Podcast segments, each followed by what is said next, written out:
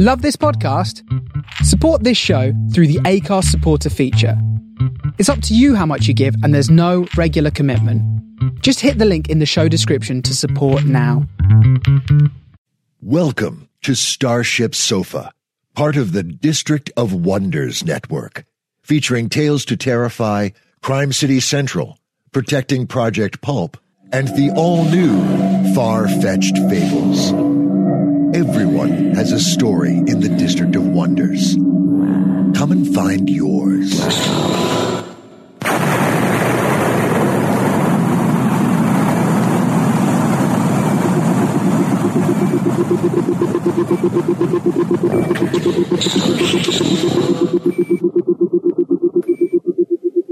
This is the Starship Sova. Everybody, welcome. Hello and welcome to show 382.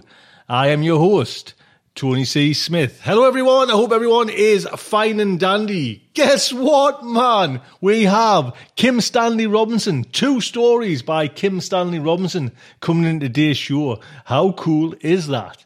I'll tell you what's up for today then. First off, we have Purple Mars by Kim Stanley Robinson. Then we've got part two of our Amy H. Sturgis looking back at genre history. Then the main fiction is Discovering Life by Kim Stanley Robinson. How cool is that sure? Oh yes, oh yes. So, before we get into everything, just a reminder, this show is sponsored by Octagon Technology, who are now able to supply hosted exchange services for solicitors and legal firms in the UK who need to use the criminal justice secure email. Booyaka! Go on there, Clive. 20 years of fixing people's computers. They used to drive to clients. Now they're able to do it remotely across the internet. How cool is that? Like I say, 1995 to 2015, Octagon Technology helping businesses with their IT problems. Big thank you to Clive and Diane. So yes, two stories by Kim Stanley Robinson and a fact article by our one and only Amy H. Sturgis. How cool is that? But, wait. The launch of my YouTube channel is upon us. Yes. There is now 3 videos in there to get your kind of teeth going, kind of get you chattering about. And it's actually what I'm really liking. It's just like, it's like, honestly, it's like old school Starship Sova. I'm really enjoying kind of the research, you know what I mean? The kind of digging into things and talking about things. I've got a few kind of sitting in the wings ready to go up, and one of them is like I think it's like going to be a 2-parter on Alfred Bester, and just digging back into the kind of history and the life of Alfred Bester. Do you know what I mean? It's just fantastic. I just put up one there about Philip K. Dick's The Collection, We Can Remember It For You Wholesale, you know, the kind of story that kind of spurned Total Recall. And just delving into that world, you know, that kind of forgotten world of these science fiction writers. Just fantastic. Do you know what I mean? I stick one up there.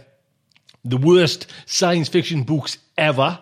And I put one up there, the best short story. If you want to find out what my best short story is, best ever short story, go over to the kind of YouTube. I'll put a little link on and you can kind of go over. Honestly, please subscribe. I'm having a blast doing it. Do you know what I mean? I kind of face for radio, but really enjoying it. You know, I don't even kind of bother looking at that bit.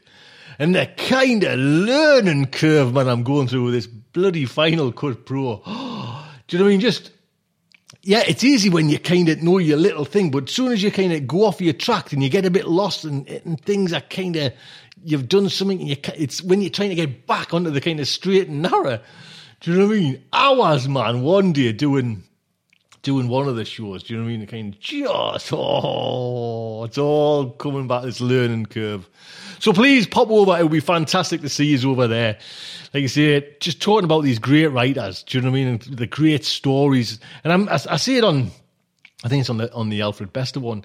You know, it's picking those key moments in time. Do you know what I mean? That kind of touch paper that kind of ignited in a way kind of science fiction ran in a totally different direction. That's what I'm kind of loving discovering. Do you know what I mean?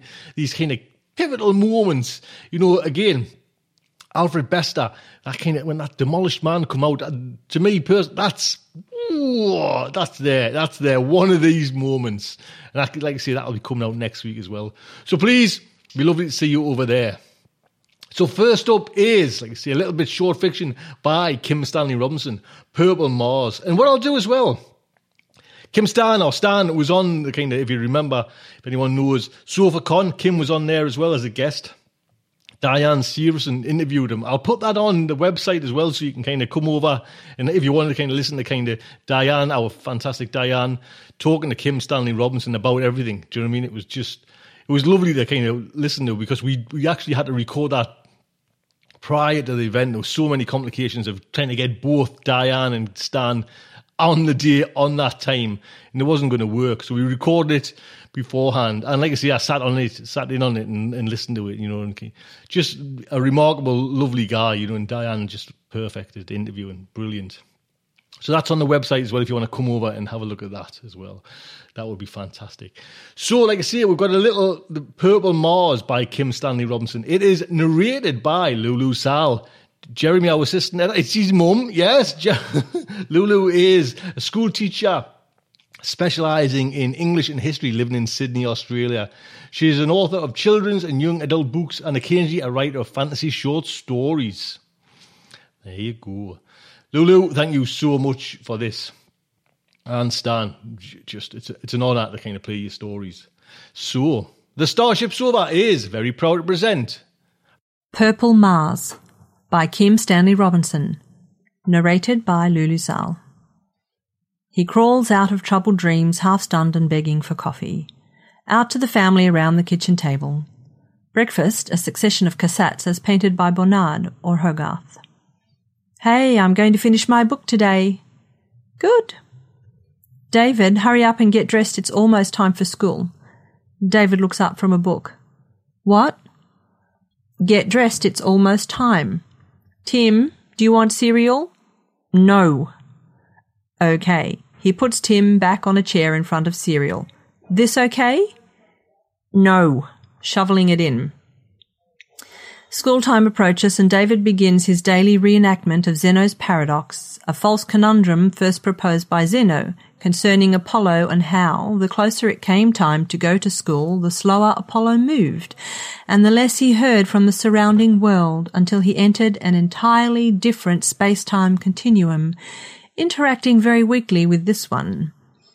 Wondering how Neutrino Boy can ever have become so absent-minded, his father reads the coffee cups while grinding the beans for his little morning pitcher of Greek coffee. He used to drink espresso, a coffee drink made by vapor extraction, but recently he has advanced to a muddy Greek coffee he makes himself, savouring the smells as he works. On Mars, the thinner atmosphere would not allow him to smell things as well, and so nothing there would taste as good as this morning coffee. In fact, it might be a culinary nightmare on Mars, and everything tasting like dust, partly because it was dusty. But they would adjust to that if they could. Are you ready yet? What?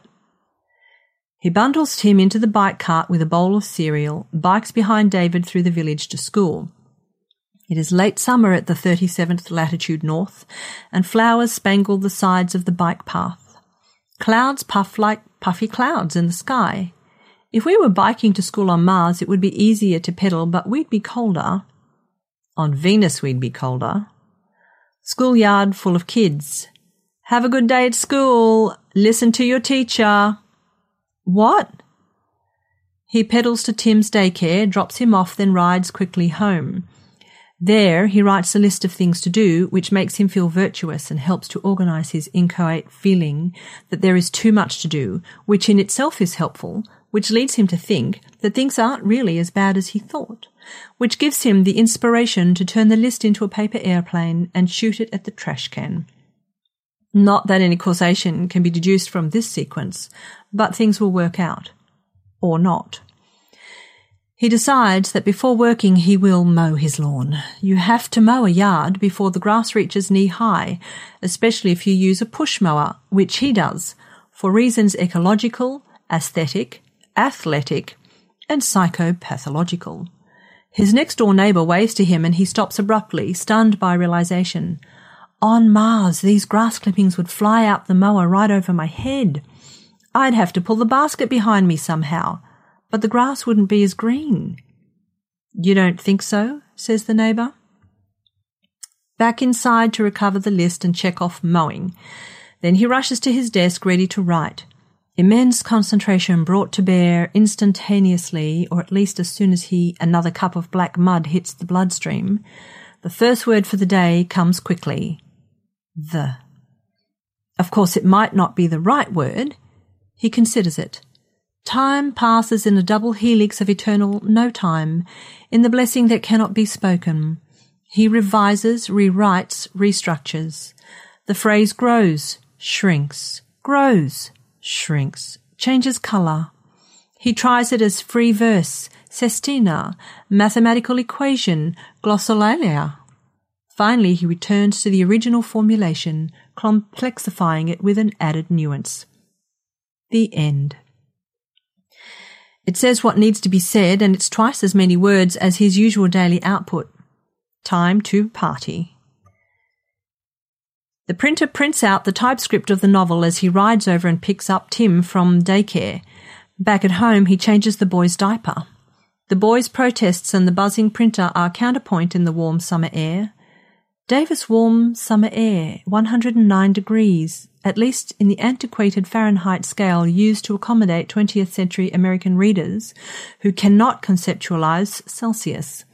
Not to mention the eminently practical and extremely interesting Kelvin scale, which begins at absolute zero where really one ought to begin. At this moment it is over 300 Kelvin, unless he has miscalculated. Poor boy, this is a stinky one. Which, when one considers, it is rather amazing. Diapers stink because of volatile gases released from poop. Gases made of organic molecules that did not exist in the earlier stages of the cosmos, among the first generation of stars. Thus, these smells are only possible after enough stars have exploded to saturate the galaxy with complex atoms, so every molecule of the scent is a sign of the immense age of the universe and of life's likely omnipresence as a late emergent phenomenon, and taken as such a cosmological mystery in that it indicates an increase of order in an entropic system, i.e. a miracle. Amazing. The phone rings, carrying him in electrons flying through complicated continuous pathways of metal, the digitized voice of his beloved, recreated in his ear by the vibration of small cones of reinforced cardboard. Ah, hi, babe. Hi.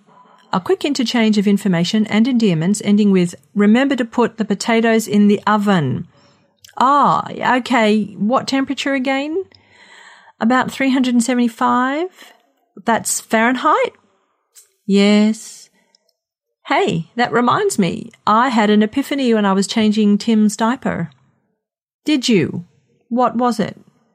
I forget. Good, but don't forget the potatoes. I won't. I love you. And I love you. When the printer finishes, the stack of paper is waist high. 3, 3, 3, says Tim. Many threes, he agrees, feeling some alarm at the length of the thing, as well as guilt for the trees chopped down to publish it. But doubt is the peripheral vision of courageous foresight, a genuine bug crusher, all right. Tim tries to help by pulling out pages and eating them. No, wait. Continuity is already abused enough in this. Stop that. No. He boxes the typescript in 3 boxes, fending off the ravenous child. Here, have a cookie.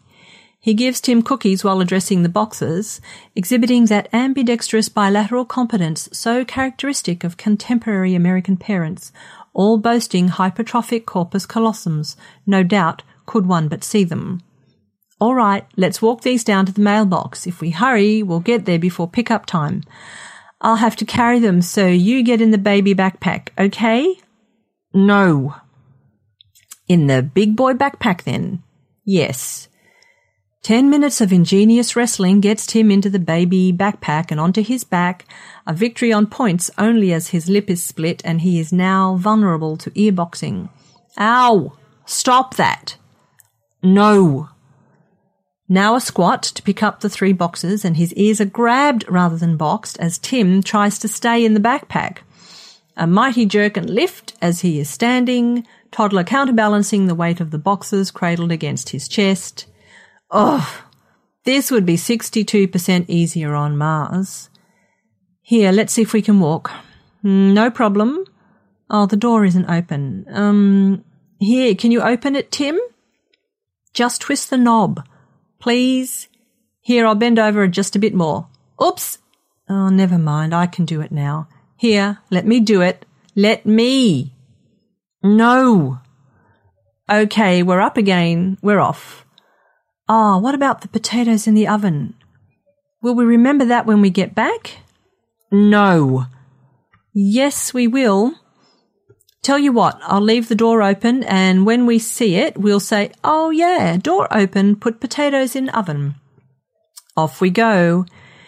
Into the street, winding village lane flanked by flowers and trees, terraforming at its finest. Flat desert valley now blooming with plants from all over the planet, all overlooked in the long march to the postbox carrying 40 kilos of paper and a writhing toddler. Ah, oh, ow! Sweating, trembling, he reaches the postbox and rests his load on top. We made it. We're here at last. Can you believe it? No. The typescript boxes are almost too big to fit through the slot. Push them in. A nearby stick will serve well. Beat them through one by one. You should have eaten a few more pages. I know just which ones I should have given you. No. Last one through. Mission accomplished. He stands there for a moment, sweat overwhelming the evolutionary purpose of his eyebrows and stinging even his spirit's vision. Let's go home. No. They start back down the lane. The sun is setting at the end of the street, and the clouds in the western sky have turned gold, orange, bronze, violaceous, burgundy, pewter, and a touch of chartreuse. Walk on, my friend, walk on, even if posterity laughs at the silly boxed lives we lead in the late 20th century, even if we deserve to be laughed at, which we do, there are still these moments of freedom we give ourselves, walking down a lane at sunset with a child babbling on one's back. Oops, we left the door open. Like a Zen master, his boy whacks him on the side of the head, and at that moment he experiences an enlightenment or satori. The planet wheels underfoot.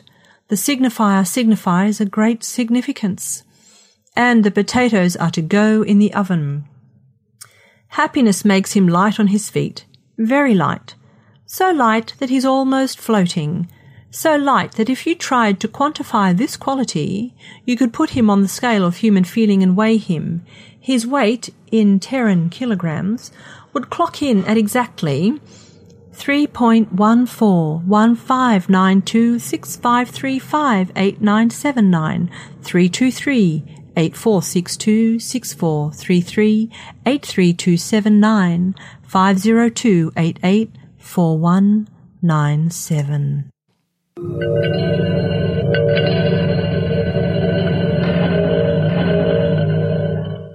There you go. Don't forget, by God, copyright is Stan's. Stan, thank you so much for that. Lulu, what can I say? Ho-ho, thank you so much. Don't forget, you can see we are sponsored by Octagon Technologies.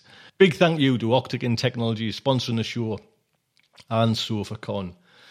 So next up is a bit of fact articles. Our very own Amy H. Sturgis with kind of part two of looking back at genre history. Ames! Hello, ladies and gentlemen. It's time for another look back into genre history.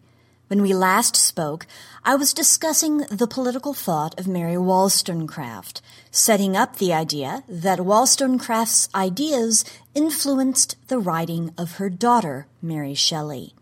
Key to Wollstonecraft's thought is the idea that there is a responsibility to educate young women in order to allow them to develop their reason and rationality so that they may take self-responsibility and become independent thinkers and individuals. I left off by discussing the marriage of Mary Wollstonecraft and William Godwin and the birth of Mary Wollstonecraft Godwin, who would become, later, Mary Shelley, on August 30th, 1797. Mary Wollstonecraft died 10 days after giving birth. William Godwin implemented his wife's ideas about the education of young women, and Mary Shelley would grow up to be a very well-educated young woman indeed. He also thought so highly of his late wife that he published Memoirs of the Author of a Vindication of the Rights of Woman in 1798. He believed he was paying tribute to her by showing how unconventional and unrestrained by taboo and true to herself Mary Wollstonecraft had been. But as he was describing, with love and compassion and sincerity, Mary Wollstonecraft's life, many readers were shocked that he would reveal these details. For example, Wollstonecraft's illegitimate daughter, her love affairs, her sexual liberation, and in the very darkest moment of her life, her suicide attempts. This biography, far from showing that Wollstonecraft tried very hard to live up to the principles in which she believed, in fact made a very famous thinker quite infamous. Now, she would be read and venerated by the Romantics and by political activists and radicals of many stripes, but her general reputation didn't really rebound from this until women's rights activists and later feminist scholarship gave her her rightful place as a pioneering philosopher. Now, I'd be remiss right here if I didn't point out that in 1881, when Elizabeth Cady Stanton and Susan B. Anthony published their first volume of History of Suffrage, Wollstonecraft was at the top of their list of heroic women who had inspired them. Carrie Chapman Catt, the president of the International Women's Suffrage Alliance, set the very first annual meeting in 1909 on Wollstonecraft's birthday in honor of her vision. And female authors such as Marianne Evans, who is better known as George Eliot, and Virginia Woolf wrote in praise of Wollstonecraft's influence on their own lives as well. The same year that Godwin published the ultimately disastrous biography of his late wife, he published an unfinished novel by Wollstonecraft called Maria, or The Wrongs of Woman. It is a radical work. It is most often viewed as a fictionalized popularization of her nonfiction work, A Vindication of the Rights of Woman. It is a novel that is remarkably ahead of its time. It's the story of a woman imprisoned in an insane asylum by her husband. Now, first of all, this could be done at the time, quite legally, without proving that there was mental disturbance or illness in the woman.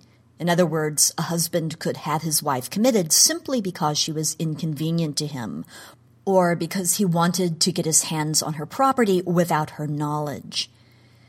The description of the insane asylum was based on careful research. Mary Wollstonecraft had gone to the infamous Bedlam and seen the horrendous conditions in which the mentally ill and the inconvenient were kept, and she took that information and enfolded that experience in her novel.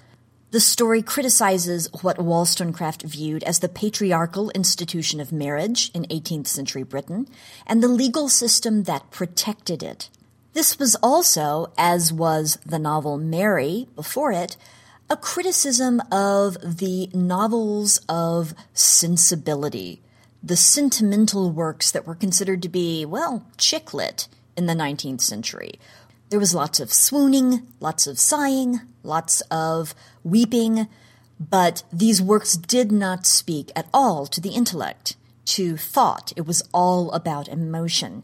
And Wollstonecraft thought that that acted as a kind of miseducation for women, that it promoted the wrong ideas of how people behave, that it essentially fed a very saccharine and insubstantial diet to the minds of women readers. And so she played that out in the novel Maria by having her heroine unable to relinquish her romantic fantasies, these fantasies that she had adopted because she had read the damaging sentimentalism of these novels. The novel also pioneered the celebration of female sexuality and cross-class identification between women. That is, the woman in charge of Maria in the asylum, her nurse essentially, comes from a completely different class and background and life experiences, and yet together they bond over the common experience of being a woman in an economically and legally defenseless or helpless state. As you can imagine, there was also an extended critique of how the science, I think Mary Wollstonecraft would have put that term in scare quotes if scare quotes had existed at the time, the science of mental health and mental illness really had become the tool of the powerful against the powerless. So you can see here Mary Wollstonecraft left behind her a substantial body of writing, both nonfiction and fiction. And her daughter, Little Mary, born in 1797, who would live until 1851, one day to be justly famous as Mary Shelley, the author of Frankenstein and The Last Man, among many other works, and thus mother of modern science fiction, inherited quite an inspiration and role model. In the words of Charlotte Gordon, author of Romantic Outlaws, The Extraordinary Lives of Mary Wollstonecraft and Her Daughter Mary Shelley, which will be published in the summer of 2015. I had the good fortune of reading an early copy of that. I highly recommend it. Charlotte Gordon says, Mary Shelley was a staunch disciple of her mother. Her body of work is notable for her commitment to the rights of women, as well as the bleak picture she painted of unchecked male ambition. She had devoted her life to upholding her mother's philosophy. In all of her work, she emphasized the importance of the independence and education of women and critiqued the traditionally male values of conquest.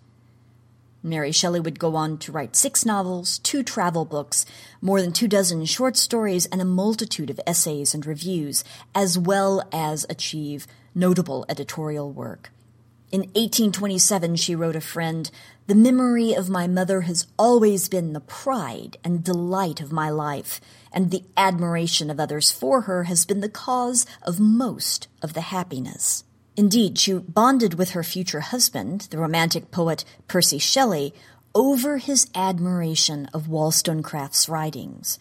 They would meet, in fact, at Wollstonecraft's grave in secret, and they would read Wollstonecraft's work to each other. Hey, in the 1810s, that was considered to be a seriously smokin' date. And like her free-thinking and liberated mother, Mary's lifestyle would become, in a way, as famous as her work.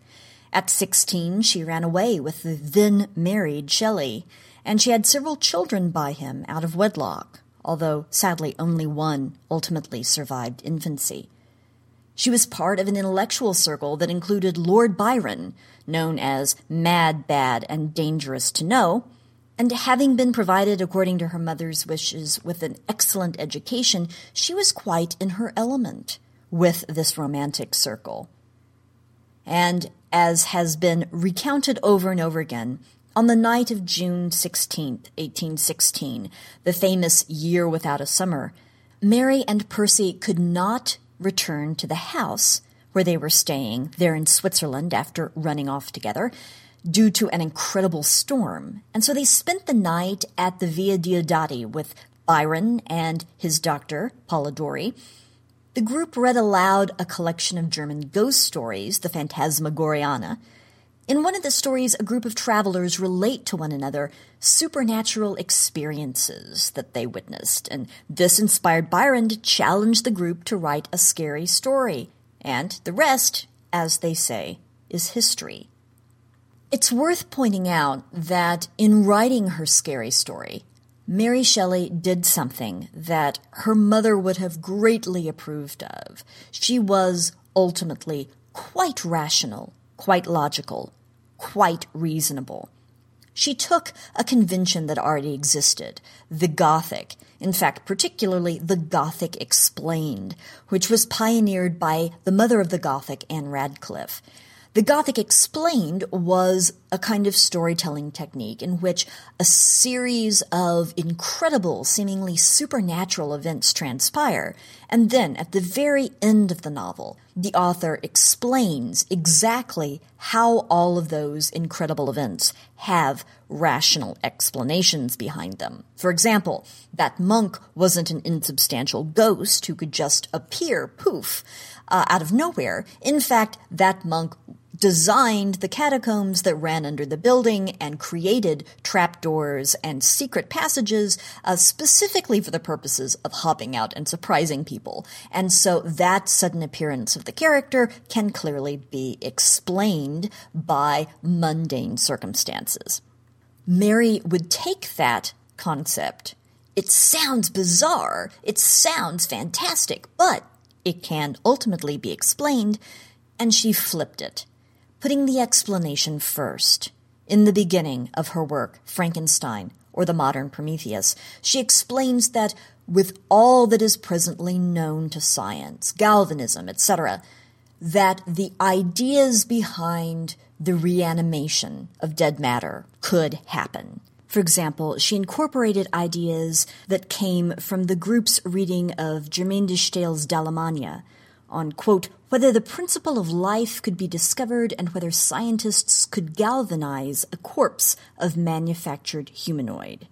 So rather than string the audience along thinking something was supernatural and finally explain it, she explains it up front, playing to the reader's reason, to the reader's rationality, and then goes on to describe the fantastic tale of Frankenstein. And in flipping the Gothic Explained, Mary Shelley became the mother of modern science fiction. And so I will leave you here, and when we next meet, I will discuss in some detail Frankenstein and the Last Man by Mary Shelley. I look forward to joining you again very soon for another look back into genre history. Thank you.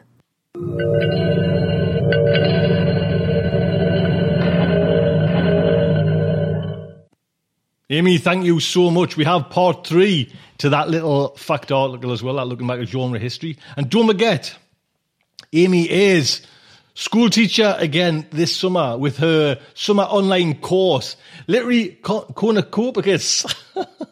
The Cosmic Fiction of H.P. Lovecraft. Like I say, I'll put all the links in there. You know, we've got information going on in there, and there's a YouTube video as well from him. So do, if you kind of want to, you know, something to do over the summer months. Have a, you know, you couldn't do better than going over and checking out and getting taught off Amy H. Sturgis. There you go. So on to the main fiction today, and it is Discovering Life by Kim Stanley Robinson.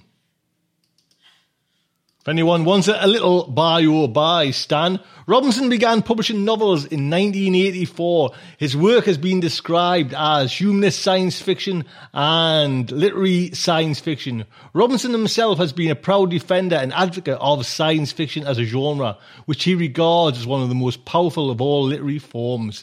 Go on there, Stan. Right there. That's what it's all about. This story is narrated by Krista Sirota. Now, I have just butchered that word, but Krista, thank you so much for this. So, the StarShipSofa is very proud to present Discovering Life by Kim Stanley Robinson.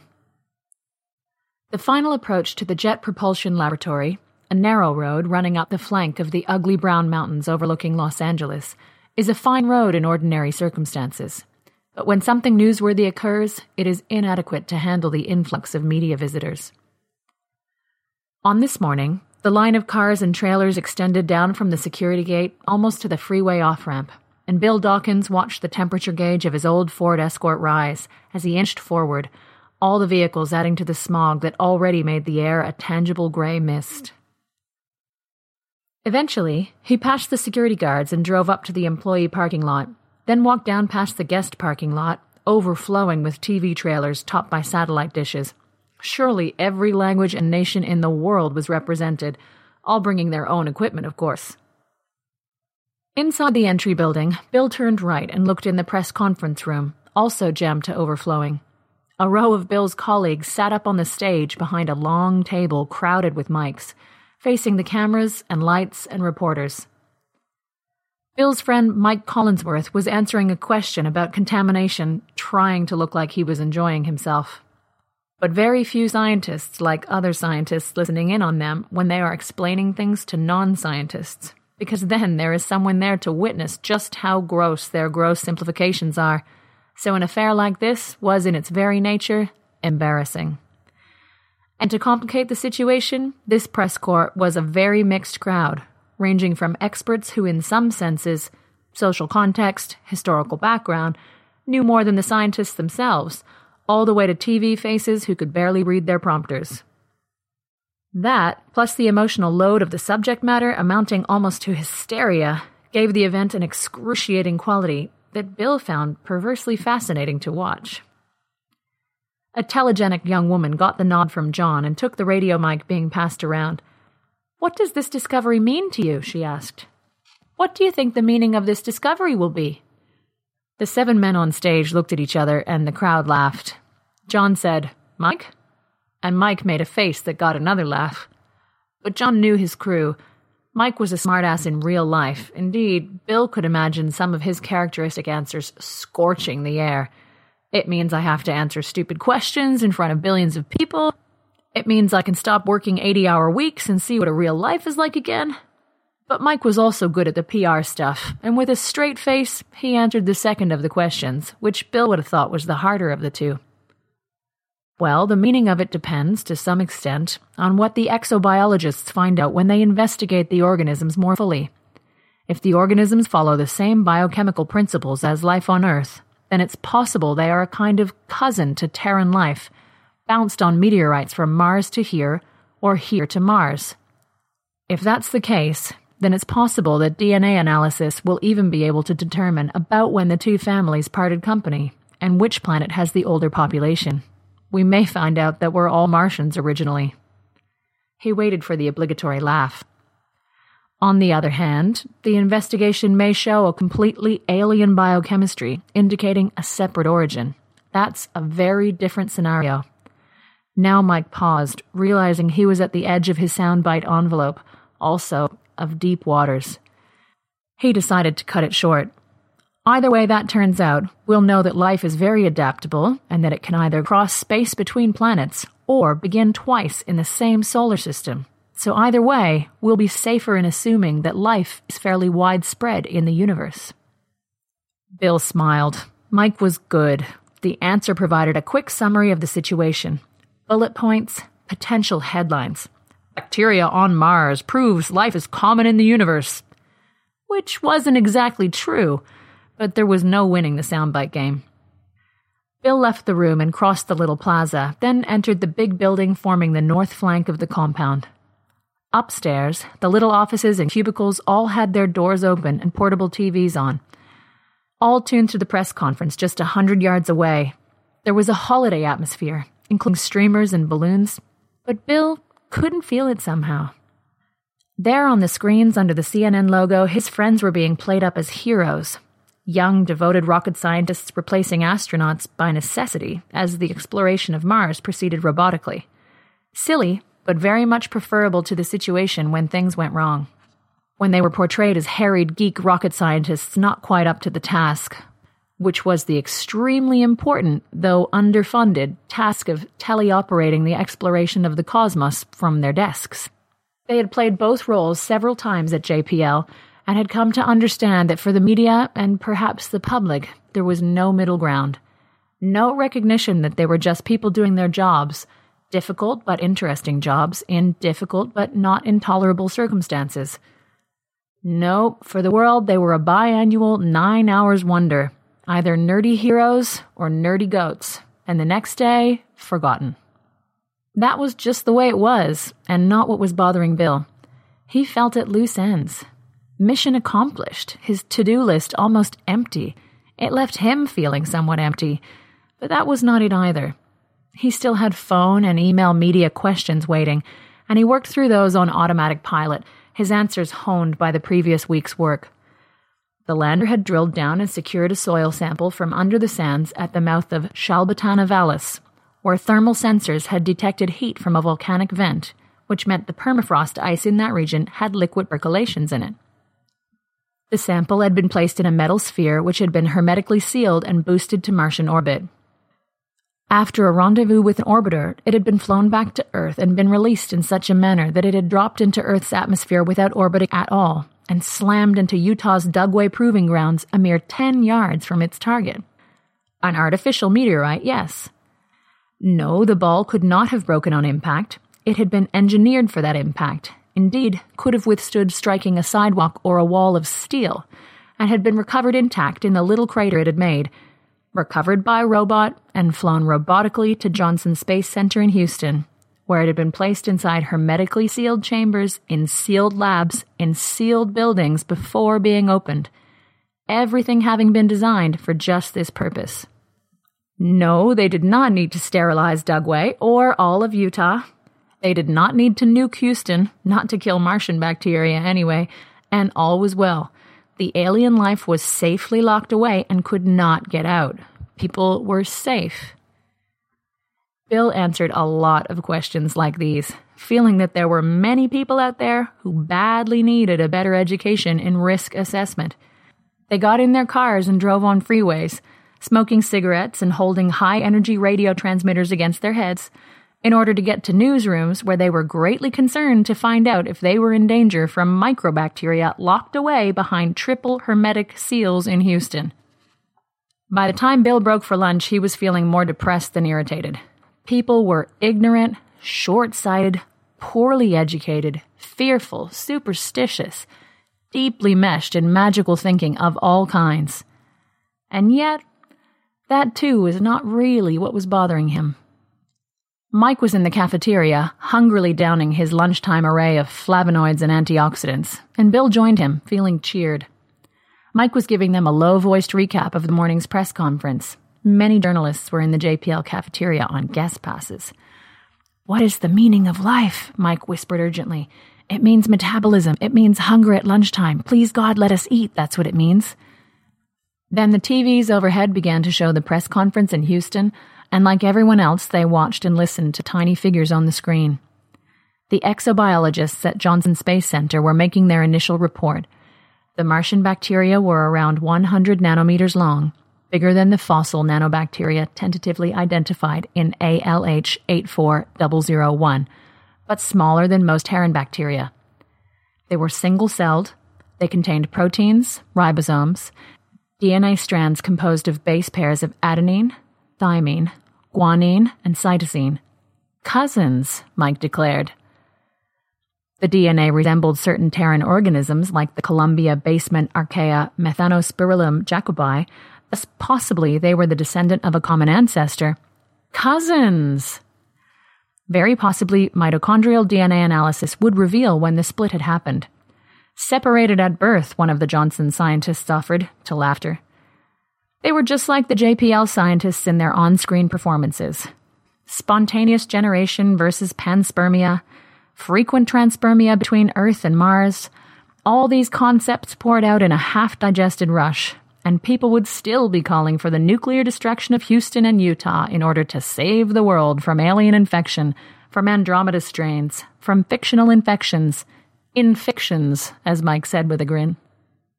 The Johnson scientist nattered on solemnly, happy still to be in the limelight.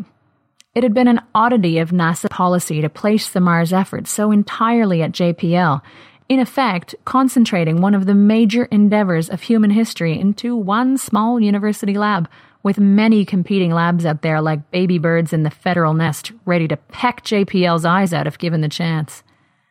Now, the exobiology teams at Johnson and Ames were finally involved, and it was no longer just JPL's show, although they were still headquarters and had engineered the sample return operation, just as they had all the previous Martian landers. This diffusion of the project was a relief, of course, but could also be seen as a disappointment. The end of an era. But no, watching the TV, Bill could tell that wasn't what was bothering him either. Mike returned with Bill and Nassim to their offices, and they continued to watch the Johnson press conference on a desk TV in Nassim's. Apparently, the sample contained more than one species, perhaps as many as 5, maybe more. They just didn't know yet.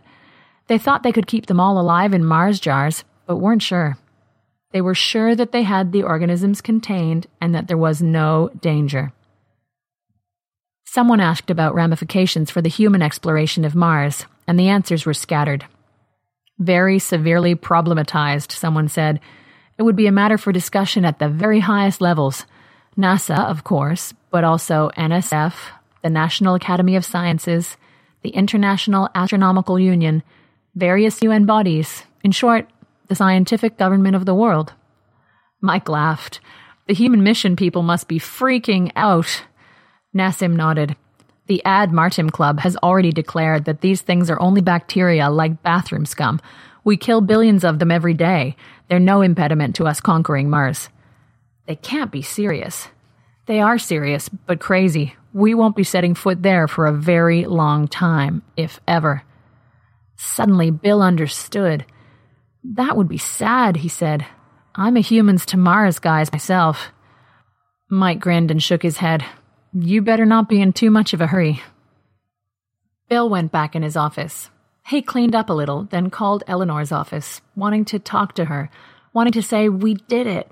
The mission is a success, and the dream has therefore been shattered, but she wasn't in. He left a message that he would be home around the usual time, then concentrated on his to-do list, no longer adding things to the bottom faster than he took them off at the top, trying to occupy his mind, but failing. The realization was sinking in that he had always thought their work was about going to Mars, about making a better world there. This was how he had justified everything about his life, the killing hours of the job, the looks on his family's faces, Eleanor's fully sympathetic but disappointed, frustrated that it had turned out this way, the two of them caught despite their best efforts in a kind of 1950s marriage. The husband gone all day, every day, except, of course, that Eleanor worked long hours too, so that their kids had always been daycare and after-school care kids all day, every weekday. Once Bill had dropped Joe, their younger one, off at daycare on a Monday morning, and looking back in through the window, he had seen an expression on the boy's face of abandonment and stoic solitude, of facing another 10 hours at the same old place, to be gotten through somehow like everyone else, a look which on the face of a 3-year-old had pierced Bill to the heart. And all that, all the time he had put in, all those days and years, had been so that one day humans would inhabit Mars and make a decent civilization at last. His whole life burned in a cubicle because the start of this great project was so tenuous, because so few people believed or understood, so that it was down to them, one little lab trying its best to execute the faster, better, cheaper plan, which contained within it, as they often pointed out, a contradiction of the second law of thermodynamics, among other problems, a plan that they knew could only really achieve 2 out of the 3 qualities in any real-world combination, but making the attempt anyway, finding that the only true cheaper involved was the cost of their own labor and the quality of their own lives. Rocket scientists running like squirrels in cages to make the inhabitation of Mars a reality, a project which only the future Martians of some distant century would truly appreciate and honor. Except now, there weren't going to be any future Martians. Then it was after 6, and he was out in the evening smog with Mike and Nassim, carpooling home. They got on the 210 freeway and rolled along quite nicely until the carpool lane stalled with all the rest because of the intersection of the 210 and the 110, and then they were into stop and go like everyone else, the long lines of cars, brake lighting forward in that accordion pattern of acceleration and deceleration so familiar to them all. The average speed on the LA freeway system was now 11 miles per hour, low enough to make them and many other Angelenos try the surface streets instead, but Nassim's computer modeling and their empirical trials had made it clear that for any drive over 5 miles long, the clogged freeways were still faster than the clogged streets. Well, another red-letter day, Mike announced and pulled a bottle of scotch from his day pack. He snapped open the cap and took a swig, then passed the bottle to Bill and Nassim. This was something he did on ceremonial occasions, after all the great JPL successes or disasters, and though both Bill and Nassim found it alarming, they did not refuse quick pulls. Mike took another one before twisting the cap very tightly on the bottle and stuffing it back inside his day pack, actions which appeared to give him the feeling he had returned the bottle to a legally sealed state. Bill and Nassim had mocked him before for this belief, and now Nassim said, "Why don't you just carry a little soldering iron with you so you can reseal it properly?" "Ha ha." "Or adopt the NASA solution," Bill said. "Take your swigs and then throw the bottle overboard." "Ha ha, now don't be biting the hand that feeds you." "That's the hand people always bite." Mike stared at him. "You're not happy about this big discovery, are you, Bill?" "No," Bill said, sitting there with his foot on the brake. "No, I always thought we were the bringing of the inhabitation of Mars. I thought that people would go on to live there and terraform the planet, you know, establish a whole world there, a second strand of history, and we would always be back at the start of it all. And now these damn bacteria are there already, and we may never land there at all. We'll stay here and leave Mars to the Martians, the bacterial Martians, the little red natives, and so we're at the start of nothing. We're at the start of a dead end." "Balderdash," Mike said. And Bill's spirits rose a bit. He felt a glow like the scotch run through him.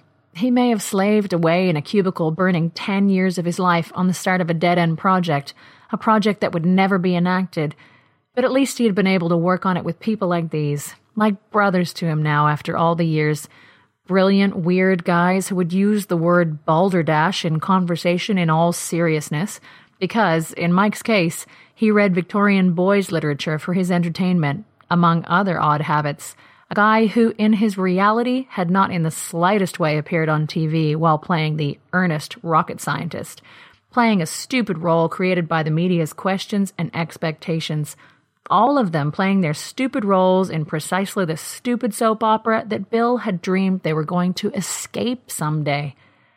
"What does life mean to you, Dr. Labcoat? What does this discovery mean?" "Well, it means we've burned up our lives on a dead-end project." "What do you mean, balderdash?" Bill exclaimed. "They'll make Mars a nature preserve, a bacterial nature preserve, for God's sakes. No one will risk even landing there, much less terraforming the place." "Sure they will," Mike said. "People will go there, eventually. They'll settle, they'll terraform, just like you've been dreaming. It might take longer than you were thinking, but you were never going to be one of the ones going anyway, so what's the rush? It'll happen." "I don't think so," Bill said. "Sure it will. Whichever way it happens, it'll happen." "Oh, thank you. Thank you very much. Whichever way it happens, it'll happen. That's so very helpful." "Not your most testable hypothesis," Nassim noted. Mike grinned. "You don't have to test it. It's that good." Harshly, Bill laughed. "Too bad you didn't tell the reporter that. Whatever happens will happen. This discovery means whatever it means." And then they were all cackling. "This discovery means that there's life on Mars. This discovery means whatever you want it to mean. That's how meaning always means." Their mirth subsided. They were still stuck in stop-and-go traffic, in the row of red blinks on the vast viaduct slashing through the city, under a sour milk sky. "Well, shit," Mike said, waving at the view. "I guess we'll just have to terraform Earth instead."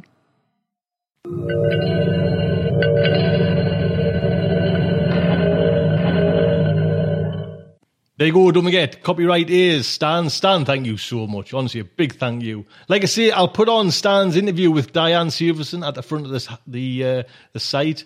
And Krista, what can I say? Massive, massive thank you. Thank you so much. So that is Starship Sofa's 382 put to bed. I hope you enjoyed it. Like I say, it's an honour to have, you know, kind of such a, you know, a big writer is Kim Stanley Robinson, you know, especially on SofaCon and now on kind of Starship Sofa as well. Double bill of kind of Stan's work, just spectacular. Thank you so much. Again, come over to YouTube, man. Let's get up there, get into the kind of the future. See what this puppy looks like. Listen to this. Oh, that's the chin, man. That's the stubble. Come over and see the real I am. I would love to see you over there, honestly, like just enjoying like the history of science fiction. And actually, I was thinking about doing kind of up-to-date stuff. You know, there's so much to kind of do, but I might kind of try and do up-to-date, you know, odd new book as well, or new writer. Do you know what I mean? Kind of do like a little kind of show on them. So please subscribe to my YouTube channel. Until next week, I would just like to say it. Good night from me. Will our heroes survive this terrible ordeal? Can they win through with their integrity unscathed? Can they escape without completely compromising their honor and artistic judgment? Tune in next week for the next exciting installment of StarShipSofa. Evacuation procedure initiated. Shuttle set for launch. Airlock will be opened in 3, 2, 1. This presentation has been brought to you by the District of Wonders Network, dedicated to podcasting the finest genre fiction.